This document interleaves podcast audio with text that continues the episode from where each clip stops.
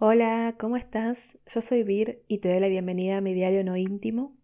Este podcast se trata sobre cómo la escritura me ayudó a sobrevivir durante una niñez y adolescencia en un ambiente violento y cómo hoy me acompaña en el proceso de resignificar mi historia y estar y sentirme mejor conmigo misma y la vida. Este episodio es muy especial, se va a publicar mañana, martes 12 de octubre, una fecha que me produce mucho dolor y angustia, porque mañana van a ser cinco años desde que falleció Pioja, una de mis perras, y ese fue un momento de quiebre. De hecho, sentí que era como el golpe el final en su momento, como que ya no iba a tener más fuerzas para seguir adelante y, quería llorar, llorar y llorar y no podía. O sea, en verdad sí, pero no quería llorar porque tenía miedo. Eh, por eso aprendí, por eso pedí ayuda terapéutica y, aprendí a llorar. Y, bueno, te cuento el proceso en el siguiente episodio. Diario No Íntimo es el podcast donde comparto cómo la escritura me acompaña en el proceso de sanar un pasado violento y cruel y cómo me ayuda a resignificar mi historia. Antes que nada, quiero avisar que es muy posible que mm, se me quiebre la voz durante este episodio, porque voy a hablar sobre temas que todavía duelen y mucho.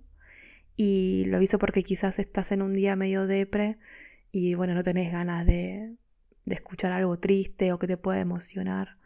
Así que lo aviso porque a mí me pasa lo mismo y, y cuando, cuando avisan agradezco que suceda eso porque es como, bueno, está bien, si hoy no necesitaba esto. Eh, soy una persona sensible, altamente sensible, porque ante el primer estímulo yo ya estoy llorando.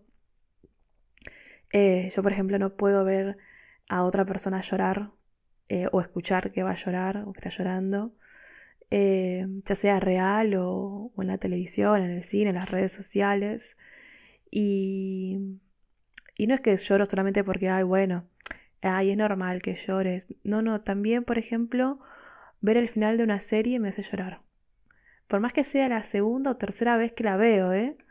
Lo mismo que con las cenas. O sea, eh, lloro. Lloro con, por ejemplo, eh, con esas escenas, como les digo, que, que, capaz la estoy viendo por segunda o tercera vez, ya sé lo que va a pasar, pero no sé, lloro. Como por ejemplo, no sé, cuando se muere la mamá de Homero, eh, sí, de los Simpsons eh, o por ejemplo con el final de, de Vivan Theory. Eh, o por ejemplo, antes de ayer terminé de ver por segunda vez How I Met Your Mother y también lloré. Y es como, pero si ya sabes lo que va a pasar, porque de hecho yo tengo buena memoria, así que sabía lo que iba a pasar, pero lloré igual. Em, o sea, por suerte no soy de esas personas que necesita poner, no sé, tipo películas como Marley y yo o El Rey León para llorar. O sea, yo lloro casi todos los días y es así desde que soy niña. La diferencia creo que está en cómo me siento al llorar. Eh, creo que lo conté cuando era niña, si lloraba porque me pegaban, la amenaza era deja de llorar o te bajo todos los dientes, o también eso de ¿querés que te dé una razón para llorar?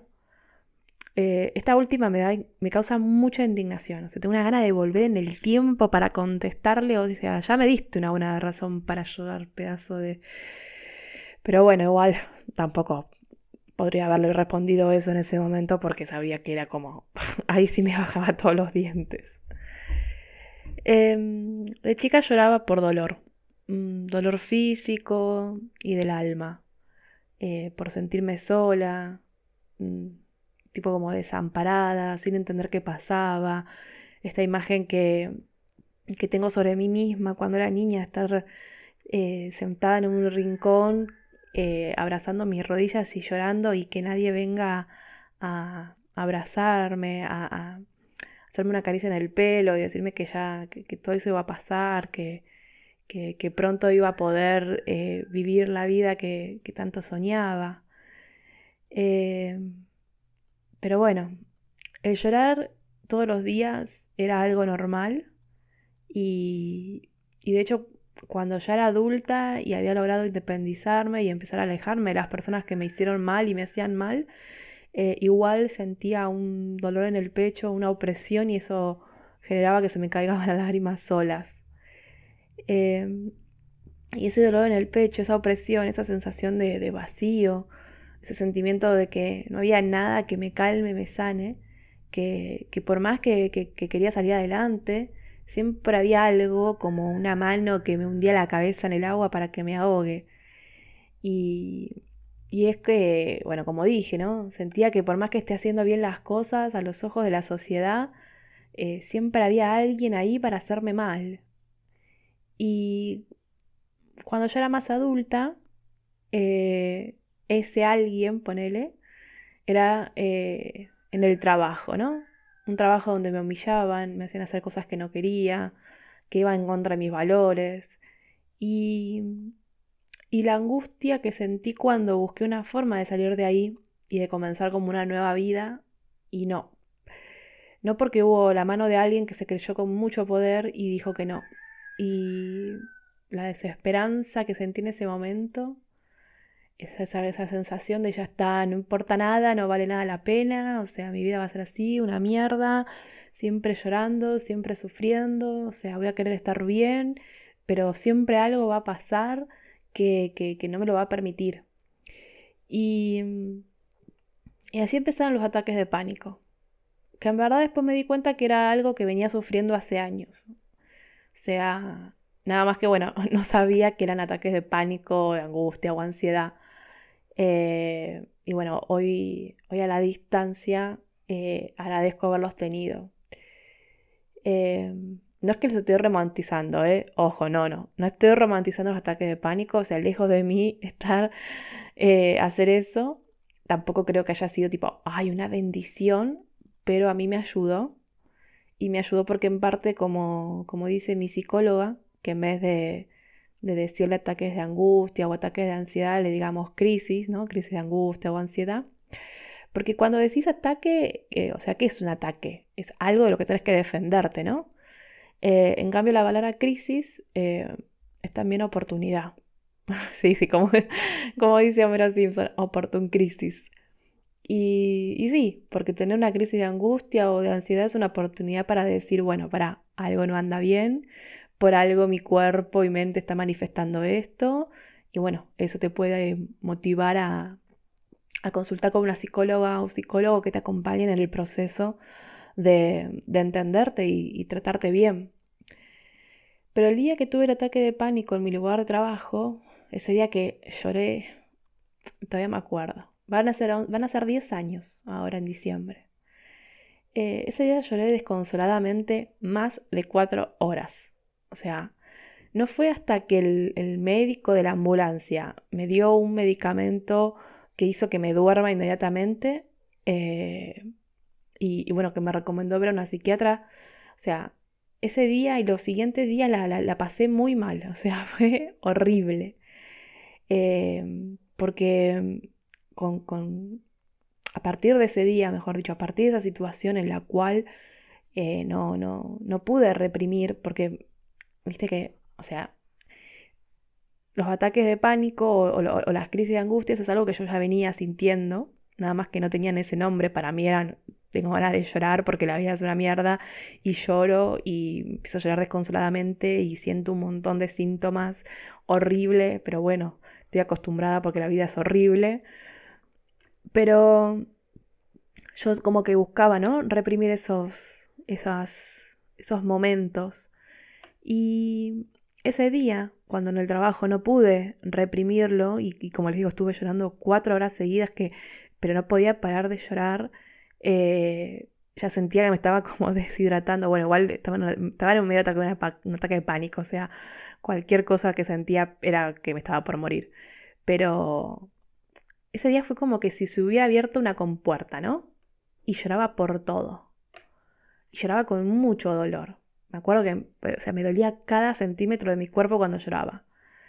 Y, y sí, como les comentaba, o sea, tenía estos síntomas físicos muy feos. Sea, es una experiencia personal, ¿no? Los ataques de pánico. Si bien hay síntomas frecuentes que se comparten, pero igual cada persona lo, lo vive y lo manifiesta de diferentes formas. A mí, por ejemplo, en mi caso, los oídos es como que se me apagan. O sea, como que no logro escuchar nada más que un pitido, o sea, como algo, no sé, o sea, no, escucho, pero escucho un pitido bien fuerte, ¿no? a mí también se me acelera la respiración, o sea, empiezo a hiperventilar, no puedo respirar bien, siento que me ahogo, eh, el corazón me va a mil por hora y siento que voy a tener un infarto, o sea, porque como que el corazón va a colapsar de lo rápido que va. Eh, también dejo de sentir las puntas de los dedos de la mano y de los pies. Siento frío por la espalda, lo cual también me hace pensar que estoy por tener un infarto porque, por ejemplo, mi padre me acuerdo que nos contó que sintió un frío por la espalda cuando tuvo los infartos. Entonces, eh, también siento como que todo va más lento a mi alrededor, pero al mismo tiempo va todo muy rápido. O sea, en fin, son un montón de síntomas físicos que tengo cada vez que, tengo una, crisis de angustia. Eh, que en ese momento sentía que me iba a morir en cualquier momento y, bueno, por eso después de, sufrir esos ataques de pánico eh, y cuando se terminó el, tratamiento psiquiátrico que hice en ese momento, eh, cuando me daba ganas de llorar, me daba miedo que vuelva a sentir todos esos síntomas y, bueno, que me termine muriendo. Porque, claro, o sea, yo cuando tuve esos ataques de, pánico en el trabajo, después estuve unos meses con, licencia y, y, bueno, y después eh, hubo un cambio en mi vida porque es, es por esto que decía, ¿no? Que agradezco a la distancia haber tenido ataques de pánico porque a mí todo eso lo que me hizo pensar fue como, bueno, para. O sea, eh, vengo haciendo lo que teóricamente todo el mundo quiere que haga, la sociedad quiere que haga, eh, y, y aún así, o sea, no soy feliz, no estoy bien, no me gusta la vida que tengo. O sea, era como, bueno, no, para algo no está bien y, en ese momento, cuando, cuando empecé con, con ese tratamiento psiquiátrico, era como, pará, o sea, tengo 28 años y... Porque fue tuve 28, a ver, esperen, 2011, sí, un poco menos, 27. Y fue como, Vale, si ya con 27 años estoy empezando a tomar toda esta medicación, o sea, no estoy en contra de la medicación psiquiátrica, por favor, o sea, que, quiero que, me entiendan lo que quiero decir. En ese momento yo lo sentí como para, para, a los 27 años ya estoy así y necesito esta medicación para vivir, es como, o sea, estoy haciendo todo como el orto, está todo como el orto, o sea, algo está mal. Y, ay, sí, me acabo de dar cuenta que estoy, estoy insultando más de lo normal, perdonen. Eh, pero bueno, me sale así. Y me acuerdo que fue como dije, no, bueno, o sea, ya está. Como que dije, listo, o sea, la, vida que tenía antes tiene que morir y tengo que comenzar una nueva, una nueva en la cual vaya eh, haciendo cosas que me acerquen más a la vida que me gustaría tener. Por más que no tuviese, pero ni remota idea en verdad lo que quería. O sea, estaba muy baja mi vara, no sé, en ese momento, porque lo, la, la, vida que quería tener era no sufrir, no llorar, o sea, era muy baja mi vara, pero muy difícil también de, de ¿cómo se llama?, de, de, cumplir al mismo tiempo. Pero bueno, eh, después del tratamiento eh, psiquiátrico, cuando se me dio de alta y demás, eh, hice un cambio en mi vida, pero eh, como les digo, igual ese miedo a, volver a pasar por, los ataques de pánico los tenía. Entonces eh, lloraba, o sea, porque me daban ganas de llorar, lloraba, pero un poquito y después me reprimía, ¿no? O sea, había veces que no podía, que lloraba mucho y mucho, pero después intentaba reprimir la descarga de angustia constantemente. Y claro, así fui guardando y guardando. Y, y cuando el 2016 empezó a, golpearme por todos lados, fui acumulando cada vez más y más, ¿no? Eh, hasta el 12 de octubre. Eh, el 12 de octubre del 2016, que me tocó sostenerle la patita pioja mientras veía que dejaba de respirar. Y, ese día, ese momento, sentí una necesidad de llorar y llorar mucho, pero al mismo tiempo tenía miedo de no poder controlar los síntomas y mi cuerpo. Entonces eh, estaba en una contradicción, ¿no? básicamente sentía como que me estaba volviendo loca. Eh, por eso volví a pedir ayuda en un espacio terapéutico a los días, porque sabía que había tocado fondo, o sea, más fondo que otras veces y que sola no iba a poder. Y como dije, o sea, también me daba cuenta que estaba llorando por todo lo que me pasó. Eh, por eso, por ejemplo, en la primera sesión con, mi psicóloga, después de contar, tipo, resumidamente por todo lo que había pasado en mis 31 años, eh, cuando me preguntó por qué creía que quería empezar terapia, contesté porque estaba cansada de ser gorda. Porque en parte, incluso en ese momento de mierda que estaba viviendo, tenía la idea de que todo lo malo que me estaba pasando era porque era gorda. Porque eso me enseñaron desde que tengo 12 años. O sea, que ser gorda está mal.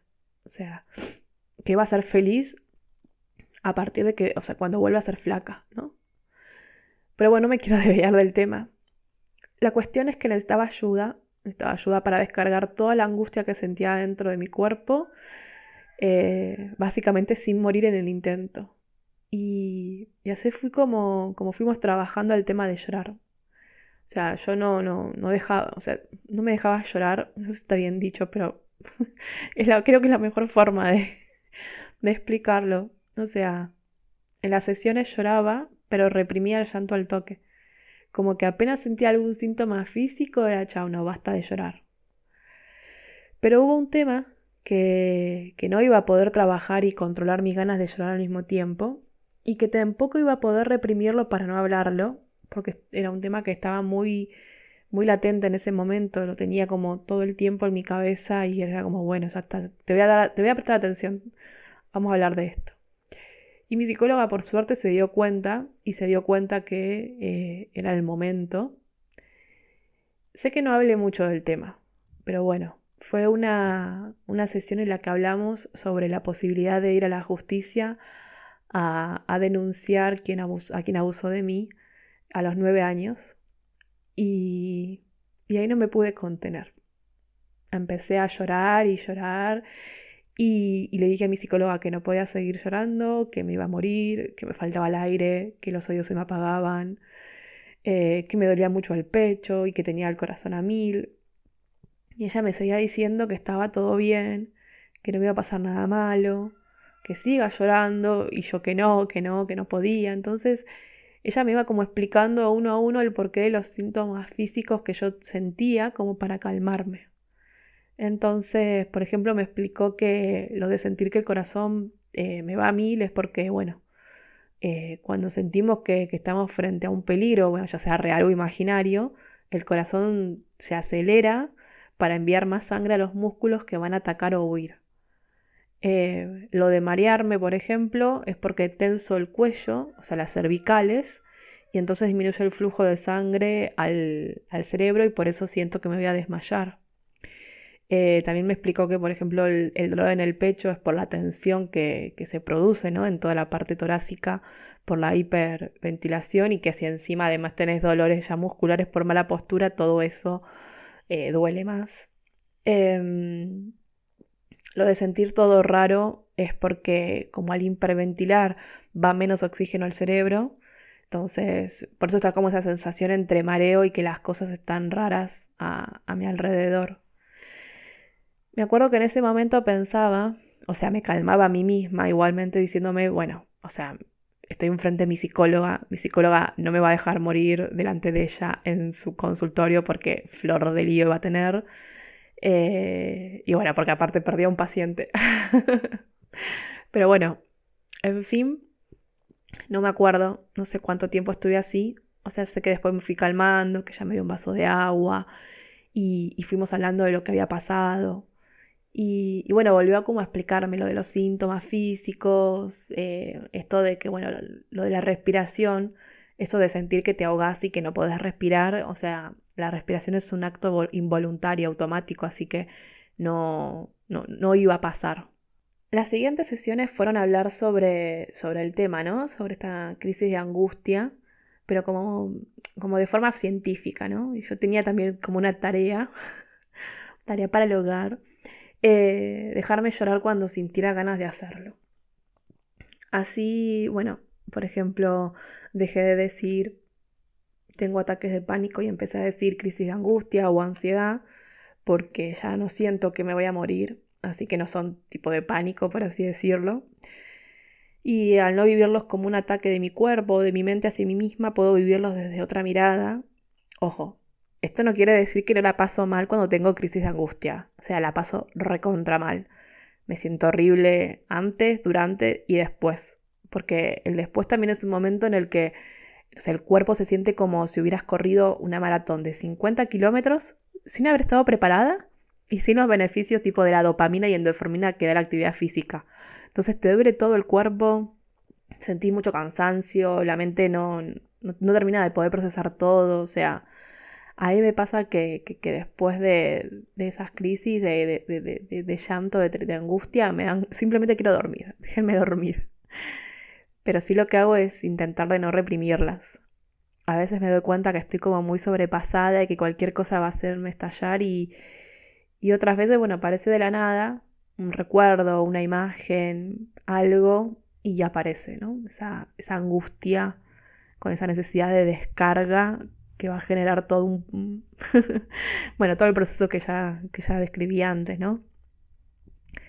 La última vez que, tuve una crisis de angustia fue la semana pasada. No me acuerdo si lo conté o no en el episodio. Eh, ah, no, porque fue después. Porque claro, el episodio pasado, o sea, el número 16, eh, lo escribí, o sea, lo, lo, grabé, o sea, escribí el, escribí el guion y, lo grabé el mismo martes, ¿no? Cosa que yo no hago, porque siempre lo hago durante el fin de semana anterior o, bueno, el lunes como en este caso. Eh, pero por un tema de trabajo y tareas del hogar no pude. Lo, grabé el martes, lo edité. Y cuando estaba como ponerme a subirlo empezaron a caerme mensajes de trabajo y, bueno, me puse muy nerviosa porque eh, yo sabía que estaba como debiendo cosas para hacer y, como que, bueno, ya empezaba con que no me va a alcanzar el día, cómo me organizo, necesito que el día tenga 24 horas más, pero nada más me quedan 12, 12 eh, horas, pero sin contar que tengo que ir al baño, que tengo que comer, que tengo que hacer otras cosas, pero bueno. Entonces eh, me puse a trabajar y me puse a hacer malabares con el tiempo, eh, queriendo hacer todo, pero obviamente no pude. Y, y estallé. Y, me, y como siempre me pasa, me termino hundiendo en el lodo más profundo que se puedan imaginar eh, empecé a llorar desconsoladamente. Me, fui a, mi cuarto eh, en oscuras, me acosté eh, porque solamente quería llorar y claro, mi mente empezó a mil con, los pensamientos, algunos muy extremos, porque sí, porque eso no, no, lo puedo controlar, tampoco quiero controlarlo, ya está, es como bueno, es así. Pensamientos del tipo, ya está, no doy más, basta, como que miro hacia arriba como si estuviese hablando al universo y le digo como, bueno, yo hasta acá llegué, que no puedo más. Eh, ojo, eh, estos, pensamientos están hablados con mi psicóloga también. Eh, bueno, se los comento porque capaz que tienen miedo, piensan que estoy re mal, que bueno, sí estoy mal en esos momentos, pero no, no es todo el tiempo. Y, y a pesar de saber de todos los síntomas y pensamientos negativos que voy a tener, así y todo, sé que llorar es lo mejor, eh, sé que llorar y descargar la angustia es lo mejor, entonces eh, trato de no reprimirlo. O sea, me encantaría que haya otro método, obvio, pero por ahora tengo este. Y, en todos estos años también aprendí a, prepararme o, cómo actuar cuando estoy con una crisis de angustia.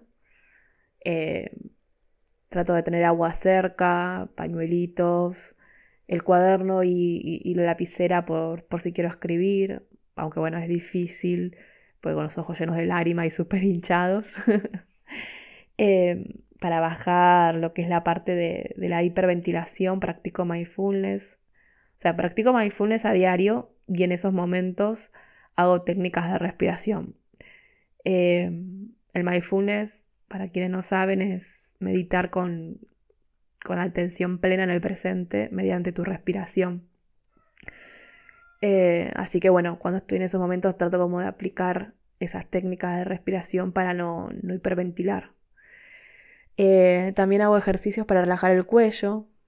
Eh, después, por ejemplo, después de tener una crisis de angustia, suelo recurrir como a la tan amada bolsa de agua caliente para relajar varias zonas del cuerpo porque queda muy tensionado. Y, bueno, es como que a medida que van pasando las crisis de angustia o, o, de ansiedad, porque a veces de ansiedad, a veces no sé qué es. O sea, en el momento no sé si es ansiedad, si es angustia, miedo, todo junto. O sea, después lo veo en terapia. Tampoco que me preocupa demasiado etiquetarle, ponerle un nombre. O sea, yo sé que la paso mal y punto. Pero a medida que voy teniendo esas experiencias, voy como rescatando formas de cuidarme, ¿no? Como si, como si estuviese armando un botiquín de primeros auxilios, pero para la mente. Em, si vos sentís que querés llorar, que tenés algo en el pecho y no sabes cómo sacártelo, que, que querés llorar pero no podés, o que, como a mí, querés llorar pero tenés miedo de llorar porque sentís que perdés el control de tu cuerpo o de tu mente, mi consejo es que consultes con una psicóloga o psicólogo, que busques ayuda terapéutica, eh, que te pueda acompañar en este momento. Una terapia que te, sientas cómoda o cómodo. Si, las primeras veces que vas sentís que no hay química con la, con la psicóloga o el psicólogo que, que, no sé, te cae raro o qué sé yo. O sea, estás en todo tu derecho para cambiar de profesional y esto aplica a todas las personas profesionales de la salud, o sea, no solamente de la salud mental, sino a todas en serio. Em, y bueno, por hoy dejamos acá. Fue un episodio fuerte, o yo lo sentí así al menos. Eh, espero que no se me haya notado mucho las veces que se me quebró la voz, pero bueno, es algo que no puedo controlar. Me gustaría que si escuchaste todo el episodio, que me escribas y me cuentes sobre tu experiencia con, con esto de llorar si sos de llorar o más de reprimir el llanto, eh, si tuviste o tenés ataques de pánico, de angustia, ansiedad, o sea que, que me compartas lo, que sentiste al escuchar este episodio para mí es muy importante. Eh, puedes hacerlo en mi cuenta de Instagram, arroba me hace bien escribir, o escribime un correo a holavir arroba me hace bien escribir.com. También quiero contarte que tengo un canal de Telegram donde voy compartiendo las actualizaciones del blog, del podcast y que desde noviembre voy a empezar a enviar un correo por mes. Sí, sí, creo que va a ser mensual. Así que te podés sumar a mi lista de suscriptores en mehacebienescribir.com barra lista. Gracias por estar del otro lado, por escucharme, por escribirme y por acompañarme en este momento. Gracias. Nos vemos la próxima semana. Chau, chau.